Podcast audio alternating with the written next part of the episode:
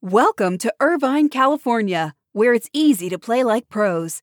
At the heart of Irvine's competitive culture is Great Park, the region's premier 194 acre multi sport complex, equipped for youth teams to Olympians and everything in between. Plus, Great Park's expansion is underway.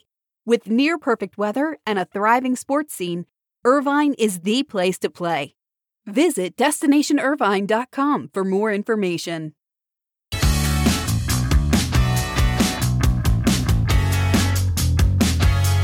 The NBA leaves Atlanta in good health. That's the lead story for this morning's Buzzcast. It's Tuesday, March 9th. I'm Abe Madkour. Good morning. Hope everybody is doing well on this Tuesday.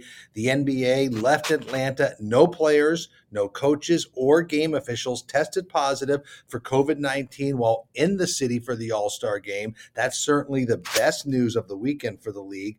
Final ratings for the game on Turner are due today. Our John Ourand reported last night that the metered market rating for the Meghan Markle interview on CBS Sunday night, which drew 17.1 million viewers, more than tripled the metered market rating for the NBA All Star game, according to his sources. We will have to see if that number holds when the final numbers are released today. We will have those numbers as soon as they are out.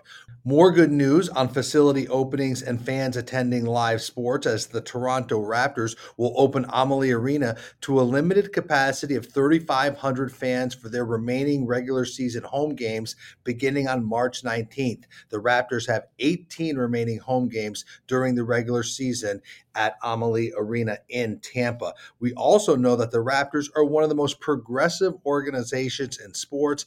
And yesterday they announced on International Women's Day that the team will have a woman in every on air role on a televised game on TSN later this month. From play by play to game analysis to sideline reporter and host and other points of view analysis, all will be women for a March 24th game against the Denver Nuggets on TSN. The broadcasters will also participate in virtual events to share their experiences. They'll also be part of a virtual panel with students from Ryerson University's sports business program. And the Raptors said that they hope this move leads to more recognition of the many roles women play in pro sports. So well done to the Toronto Raptors for this event on March 24th. Also, the NHL Network celebrated International Women's Day by having an all female production of NHL Now for the fourth straight year. Let's shift to some news from the mergers and acquisition space where Elevate Sports Ventures will announce today that it's getting into the ticketing business on college campuses.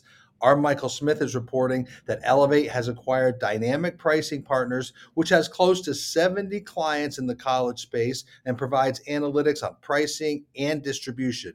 Elevate CEO Al Guido led the acquisition. He wanted Elevate to get into the ticketing vertical that it wasn't in at the college level. So, what is Dynamic Pricing Partners? Well, as its name suggests, it provides data and strategy on secondary ticketing, which of course helps schools determine pricing. It helps schools determine distribution. Of dynamic pricing partners, 70 college clients, close to half are in the Power Five. We already know that Elevate consults and works with clients on ticket and premium hospitality sales, feasibility studies, corporate partnership sales. Now, this gets Elevate into the ticketing space on college campuses. So, Elevate Sports Ventures acquiring dynamic pricing partners. Let's shift to some news from Major League Soccer. I like this story out of Kansas City. Sporting Kansas City made history yesterday, unveiling a home jersey for this season that makes the club the first team in MLS history to feature a charitable cause on the front of its jersey for a full season. We all know the front of the jersey is really the most lucrative selling opportunity and most lucrative sponsorship opportunity for a team to sell. So it's very unique for an organization to put a charitable cause in that position. But that's exactly what Sporting Kansas City did. The Victory Project, which is Sporting KC's philanthropic organization aimed at improving the lives of children battling cancer, will be on the front of the jersey. Meanwhile, the Children's Mercy Kansas City logo appears on the left sleeve for the first time. So, all in all, good work by Sporting Kansas City amplifying the charitable cause of the Victory Project, becoming the first club in Major League Soccer history to do that and putting such a logo on the front of its jersey for a full season. Let's end with some news around baseball. Petco is renewing its naming rights deal with the Padres. That was reported by our Terry Lefton. Remember, Petco Field opened in 2004. Petco will announce this week that the deal has been extended through 2027. Petco has also signed Manny Machado and Fernando Tatis from the Padres as marketing ambassadors for the brand. We've talked about how the Padres one of the hottest teams in Major League Baseball. They are spending money under Peter Seidler. That syncs up well with this extension with Petco on naming rights deals.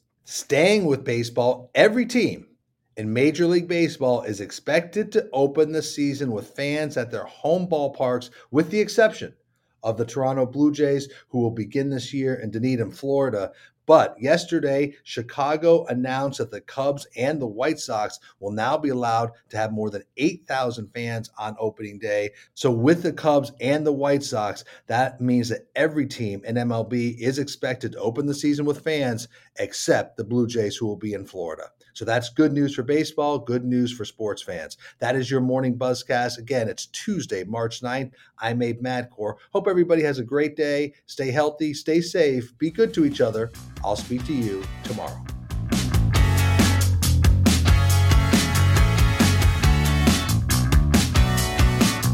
Welcome to Irvine, California, where it's easy to play like pros.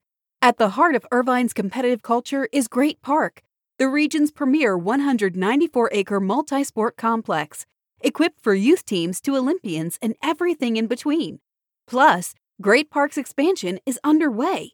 With near perfect weather and a thriving sports scene, Irvine is the place to play.